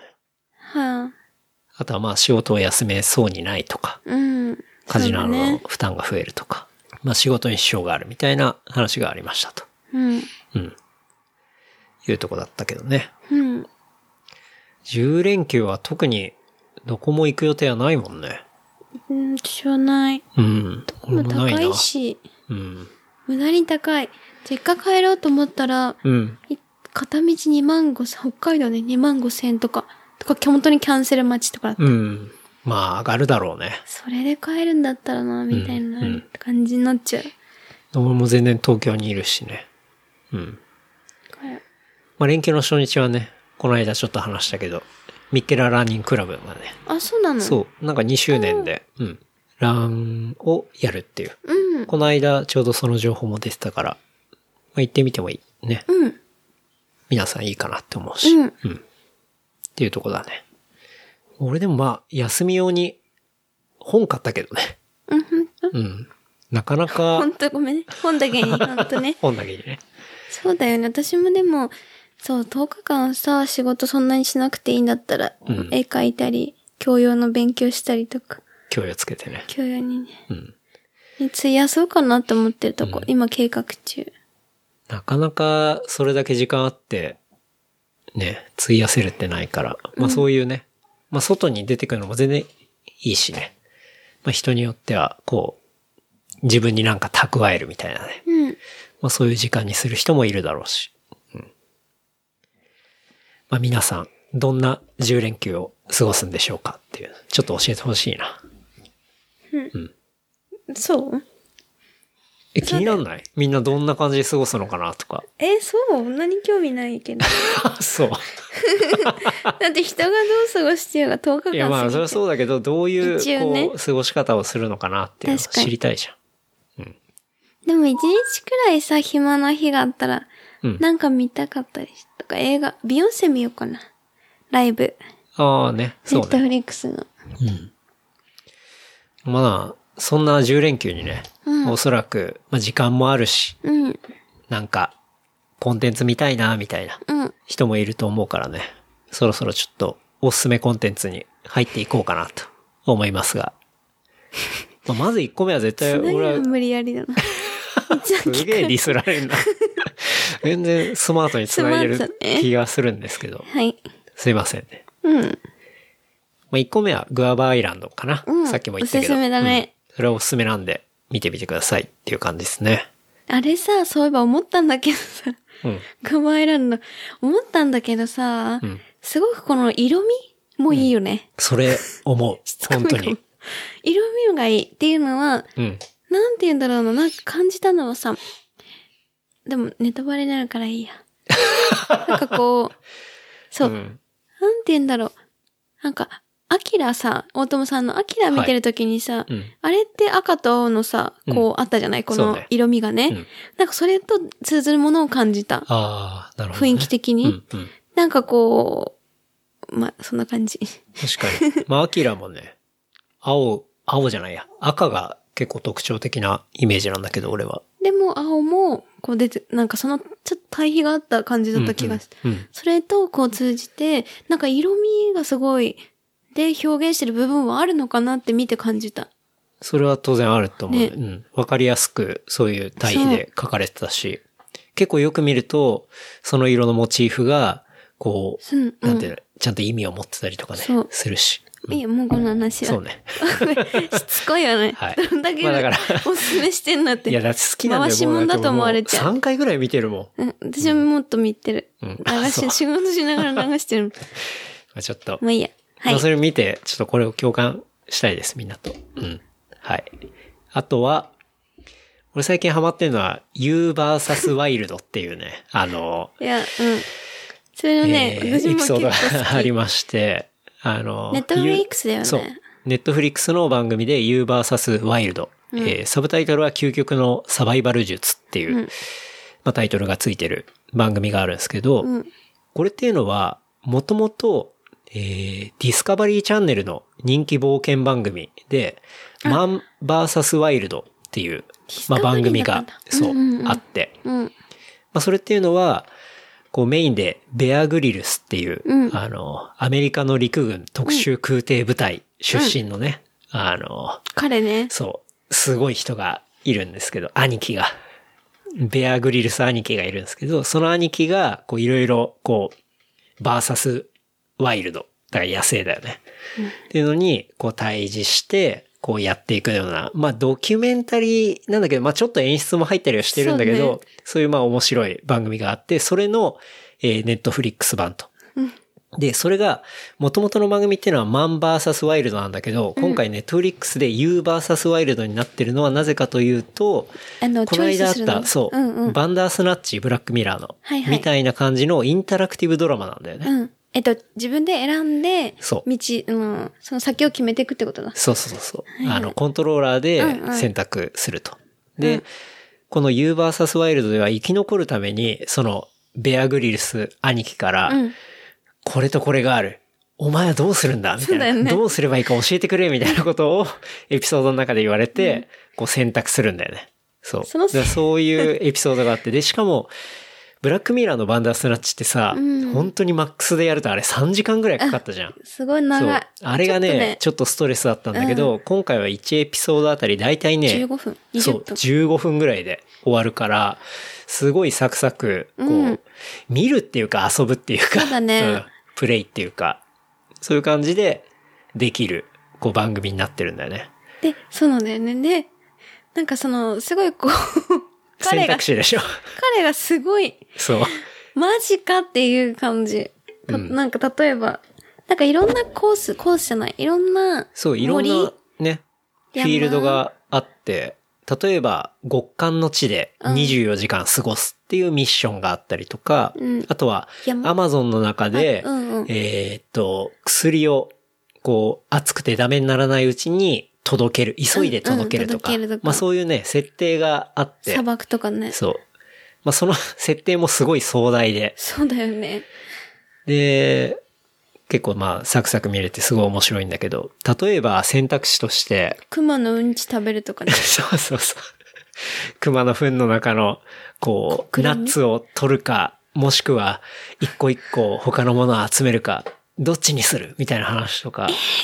で、か当然さ、選択肢両方あるから、両方映像として撮ってるんだよね。そうだだよねからまあ、どっち選んでも見れるんだけど、そのね、過酷な方を選ぶのが楽しいんだよね。最悪だね。でも本当に過酷なんだよね、全そう部。。例えばね、選択肢は食料を取らなきゃいけない。で、シロアリがいる。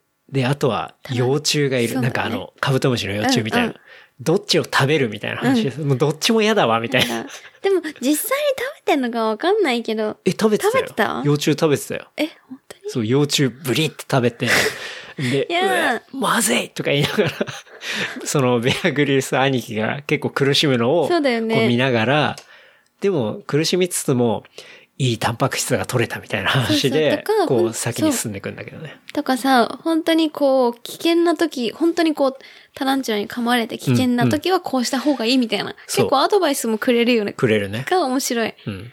で、本当に間違った選択をすると、うんあの、さすがのベアグリルス兄貴も、うん俺もあの無理だったねこれはダメダメな感じ で諦めて帰ってそう、じゃあリプレイみたいな。そうそうそう。そういう感じになってね。で、ちゃんと正解すると、そのサバイバル知識っていうのうをん結構教えてくれたりとか、まあその身をもってね、そうだよ ね。やってくれるから、まあ正直、全然実践践する場ないけどね。 でもすごいよね。そう、実践する場はないけど、こう、なんて言うんだろうな。ちょっと、エデュテイメントっていうかな、まあ教育含めたうんエンターテイメントな感じで、なんかすごい面白かったね。面白い。うん。結構おすすめ、おすすめだよ。ね。別に本当にちょっと飲みながら、うんさらっと見る感じ。ね。何の感動も、感動もするか。感動とかそんななないいけど、けど、面白いなって感じ。そう、すごい面白い。やっぱその、ベアグリルスがいいキャラだしね。うん。うん。なんかすごい彼のモットーみたいのがさ、そうそうそう全そ身で進むことと、う。そうね。なんだっけ、あれでしょサバイバル環境では、俺は大事な、大事にしてることは2つあるとかいきなり言ってきてねそう。1個目は何事も諦めないこそうそうそうと。2つ目は進常みに続ける進み続けること。それ両方同じじゃね前み向たいきな。だ。とにかく前 向き。そうそう。なんかそんな話もね、途中途中あって。ありながら。うん。まあでも、もともとはね、そのやっぱディスカバリーチャンネルですごい大人気だった冒険番組が、まあ今ね、2019年になって、こうインタラクティブコンテンツになってみたいすなとごいなころが、うん。現代だよね。そう、すごい面白いんで、これはね、おすすめでおすすす。め はい。うん。これでも誰でも楽しめると思うけどな。確かに。うん。わかんない。もうそういうのが嫌だだったらあれだけど。ちょっと。あ、そうねハード。なちょっと本当に虫とか食べたりするから、そういうのが苦手な人は、あれかもしれないけどね。そうだよねうん。あとは、なんだろうな。まあ、今日は、あれだね。トム・サックスの T セレモニうん。ー。 今なんか変な発音になっちゃった。 Tea T セレモニーっていうエキシビジョンが東京オペラシティであって、見てきましたけど。あれも面白かったよね。うん。うん。まあ、トム・サックスっていうのはニューヨーク在住のまあアーティストうん。で、プラダのロゴが書かれた便器とか、うんあとはエメエルメスの包装紙を、まあ、模したマクドナルドの、うんうんそう、やつとかが、まあ結構有名だったりするんだけど、それだ、知ってた。うんうん。まあ手作りの既製品うん。みたいな、っていうふうにまあ言われてる、まあ割とユーモアのある作品をまあ作ってるアーティストですという感じかな。で、割とスニーカーを好きな人だったらマーズヤードとかでナイキとコラボしてたりしたから、うん、まあそっちのイメージも強い人がいるかもしれないんだけどね。まあそういうアーティストが、まあ今東京に来ていてエキシビジョンをやってますと。日本初だったんだ。そうね。今回のその T セレモニーっていうのは、まあ、そのトム・サックスが作るようなものと、うんまあ、日本の茶道がうんうん混ざって、トム・サックス時代ももう何年も茶道をやってるらしいんだけど、彼なりにそうんうのん茶道っていうのをまあ表現したりうん。したエキシビジョンか。うんうんうん。うん。っていうのはまあ今回のもんで。まあ今日はちょうど本人も来ているってことでね。ねあのー、2回に分けてちゃんと実演があって、うんまあそれを見に行ってきたんだけど、うまんうん。あなんかユーモラスで面白かっね、 た。うん。牧田の。そうね。だからお茶を混ぜるものとか も、あの、マキタの電動工具に、うん。こう、先っぽは、こう、お茶を混ぜるやつをつけて、で、やったりとかね。うんうんでも、彼はちゃんと学んでるから、そういう部分に対してのリスペクトがあって、うんうんそれを、こう、アートの表現として、まあ、消化さしているみたいな。まあ、そんなエキシビジョンがあって、うん。これはまだね、あの、月期間的にまもでやって、るそうそう、6月末ぐらいまでやってるんで、6月23だね。うん。までやってるから、まあこれ、ゴールデンウィーク中とかもね、うん行けて楽しめると思いますと。いう感じかな。うん。これトム・サックスって、うん。もともとビデオのテンバレッツっていうのがすごい好きで、うん。うん。あの、さっき見たじゃん。うん。こう、10個のルール。あ、うんうん。まあ、テンバレッツっていうのはスタジオのスタッフに向けた、うん。こうやっぱトム・サックスがその活動するときに当然スタジオを抱えててさ、そこで働いてる人もいるわけだから、そのスタジオスタッフに向けた10のワーキングコード、要は働くときの10のル10の条ール、件そうそうそうそう、そういうのを面白く、ちょっとジョークも交えて、うんまとめた10の作う品んうん。があって、あれ10個のルールをまとめ,、ルールねまとめたそ動画うか映像作品があって、うん。これがすごい好きで、うんこれ公開されたのは2000年の割と初めの方だったかな。2010年ぐらいか。うん。なんだけど、まあ、それがすごい好きで、うん。で、その中でも好きなのが、8番目にある always be knowing っていう、まあ、条件うん。というかルールうん。があって、まあ、それっていうのは、ものの整理の仕方なんだけど、まあ、似たものをグループ分けしてあーうん、垂直または水平にこう並べて、うんで、置くときに物を重ねたりとか、あんま奥行きを作んないみたいな、うんうんまあ、そういうノーリングっていう方法を、あの、話をしていて、うん。で、それって本当に、まあ、2年前家買った時に自分の中でこうさ、家のものを整理するときに、なんかいろいろ調べてたらトム・サックスのそれが出てきて、あ、このやり方面白いなと思っマッチて、そうそう。だから、うちはまあ、1階とか、まあ、2階のテレビ周りとか、うん割とトム・サックス的な、 そうそう、ノーリングっていうのをちょっとサンプリングして、あの、ものを整理したりしてて、すごい、だから、影響受こけてれるなはそうーそっう、て感じ影だ響は受けてて、すごい好きでさ。うん、うんケイシーもしそでう。だからその何を隠そう、この、ケイシー・ナイスタッド、まあ、YouTuber のさ、まあ昔から見てるよね俺も大好きだけどうん。めちゃめちゃ前から見てるけど何年も前、そのケイシーが2001年から2004年まで、あの、スタジオのアシスタントとして勤めてたんだよね。そう。トム・サックスのね。そう。だからそこも繋がっていて、だうかんうん、らケイシーのさ、スタジオ YouTube に出てくるえーと部屋かそうスタジオあのね、スタジオか。スタジオってさ、めちゃめちゃ面白いじゃん。うん面白いし、ビジュアルもいいし、なんかカオスなんだけど整理されてるみたいそうだな、ねなんか不思議な感じなんだけど。それはそうだねそそうこから来てるのってそ感う。じあれっていうのは、このトム・サックスのそういうノーリングとか、うんそういうテンバレッツっていう、うんそういうルールから来てるところがすごい多くて、うんだからそこも繋がってて、そう、すごい。だから両方好きなんだよね。ケイシーも好きだし、うんトム・サックスも好きだし。っていうつながりがあって。でちなみにこれ、さっき見たテンバレッツのビデオとかさ、うんあとはトム・サックスの YouTube に上がってる映像って、うん全部監督っていうのがバン・ネイスタットなのね。あで、そのバン・ネイスタットっていうのは、ケイシーのお兄さんなあそうなのの。そう。マジかだから、もう全部そこら辺繋がってんだよね。あそう。あね、でも面白かったの銃のやつ守れそうにないのも何個かあったから働けねえなと思ったけそうね。なかなか厳しいルールとかもあるからね。 どねうん。だからまあその、ケイシーだし、トム・サックスだし、そのバンネイスタット、お兄さんね。とかだから、本当に影響、これは結構受けてい受けてて。たうん。だからまあそういう影響を受けて、ね、インスパイアされたものに、うんものっていうか作品か作品とか、そういう人を今日生で見れたりして、うんなんかすごい嬉しかったけどね。嬉しかったねうん、うん。そうね。だから展示とかもすごいね面白かったかよらっ。うん。とにかくね、牧田の工具が好きな人とかはね、絶対楽しめると思うんで、うん。いろんなところにね、プライウッドが使われてたり、たねうん。ただそのティーセレモニーのさうんゲストが3人いて、あ、今日ね。そうで、うん真ん中の白い服着たうん。なんかすごい有名っぽい人がいて、うん。がすっごい誰か、みんな、なんかすっごい、岩地山本みたいなぐらい、なんかすごはいいはい著名人だと思ってたんだよね。うん。思ってて、で、スタッフの人に、あの人なんか名前出てこないんですけど、しても全員わかんないんだよね、みたいなことそを、うスタッフのにわかんないの、ちょっと確認しますんで、とかって言われてて、うんまあ結局わかったけど、ピンとこないっていうね。今日 T セレモニー、その実演だから、うん。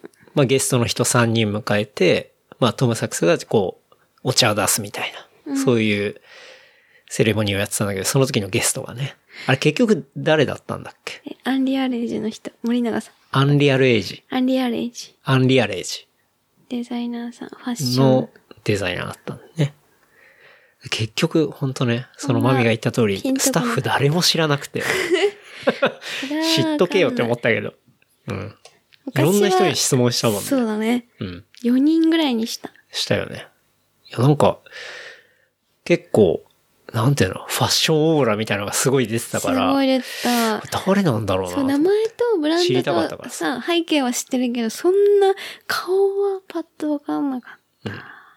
まあ、まあね。いいよね。うん。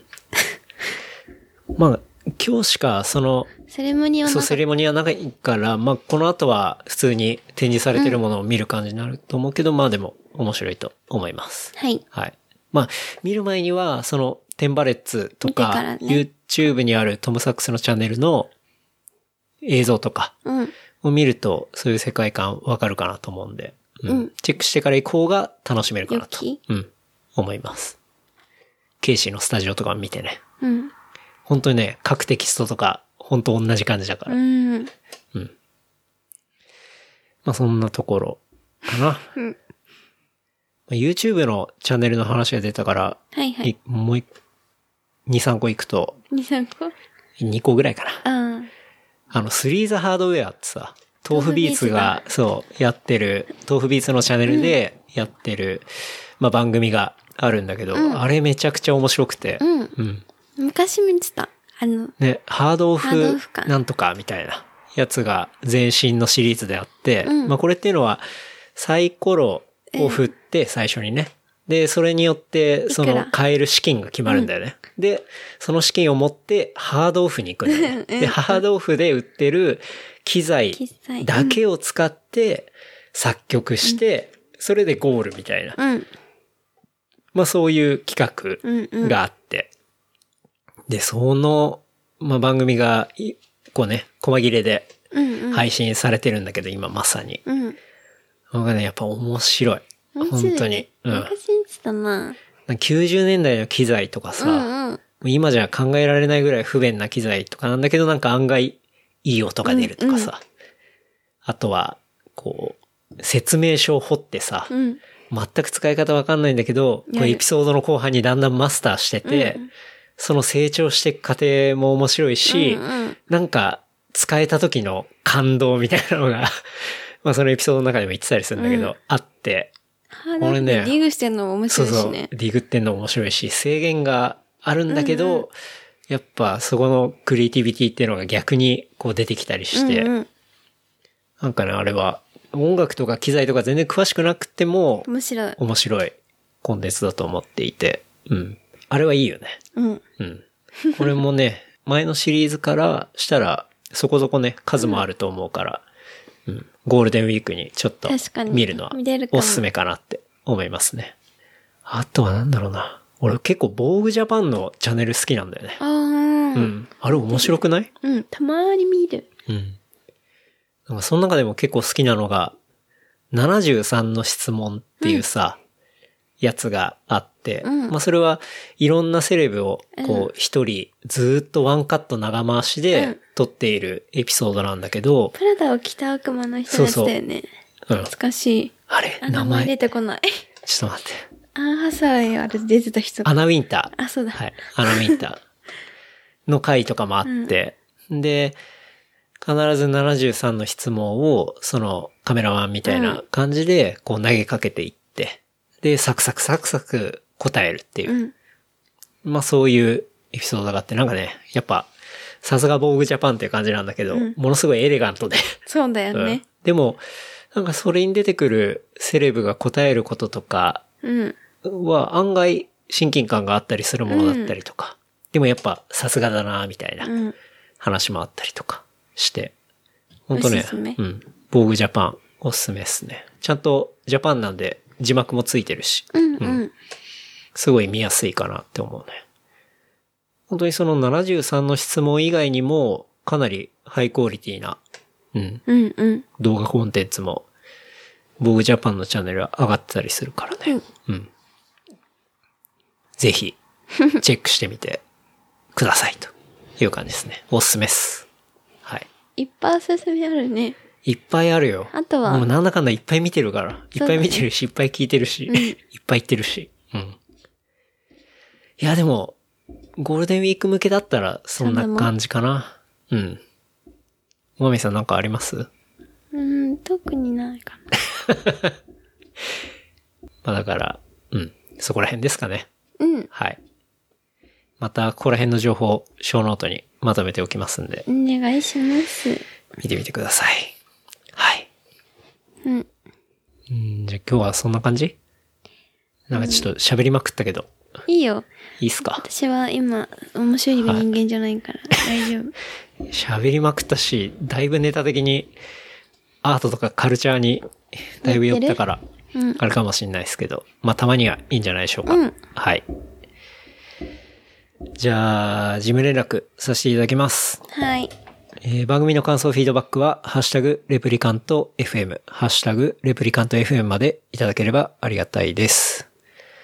あとは、話した内容をしょ、ん話した内容をまとめた小ノート。小ノート。は、えー、レプリカント .fm、レプリカント .fm までアクセスいただくと、まあ今話した、例えばおすすめコンテンツとか、まあそこら辺の情報とか見ることできますので、合わせてチェックしてみてください。はい。あとは、番組のサポーターグッズを、えー載せてるのは、レプリカント FM.shop で見ることできますので、もし番組ちょっとサポートしたいな、みたいな人いたら、まあ、そこ見ていただければありがたいです。はい。まあ、この間ね、原山さんのサコッシュ、うん。あ、そうなんまあ、追加で出したら、ちょっとあっという間になくなっちゃって。うん。なんで、まあ、また新しいのとかね。まあ、今、ランニングウェアとか、ちょっと出してるんですけど。あ、そうなのうん。あの、ほら、あ、ナイそうキの、。ナイキのメダリスト。うん。で、俺結構好きなウェアがあって。うん。うん。なんかね、ほんと軽くて、うん。速乾そうだよ性ねもある。し、で、あと、裾がね、うん。あの、後ろがちょっと長くなってスリットが入ってるみたいなうん。感じになってるんだけど、要はまくれ上がんなくて気持ちいいんだよねう。ん。うん。で、かつ、袖もね、ほんと気持ち長めなの。普通の T シャツより。良いな。そう。だからそれがすごい着てて気持ちよくて。まあそういう T シャツに、あの、まあシルクでね、吸ったものがあるんで、まあそれを見てみてくださいと。はい。まあ走らない人は関係ないけど、そうだねん。まあまあ、いいんじゃないですかね。っていう感じで。はい。あとはまあ、番組楽しかったら、仲の良い友達にお勧めいただけたら、ありがたいと思います。はい。っていう感じかな。私はもうこれで引退かもしれませんけど。なんでだよ大丈夫ですよ。それでは、はい。じゃあ、そんな感じですかね。はい。。はいい。じゃあ、おまみさん、ありがとうございました。はい。それでは、また来週。はい。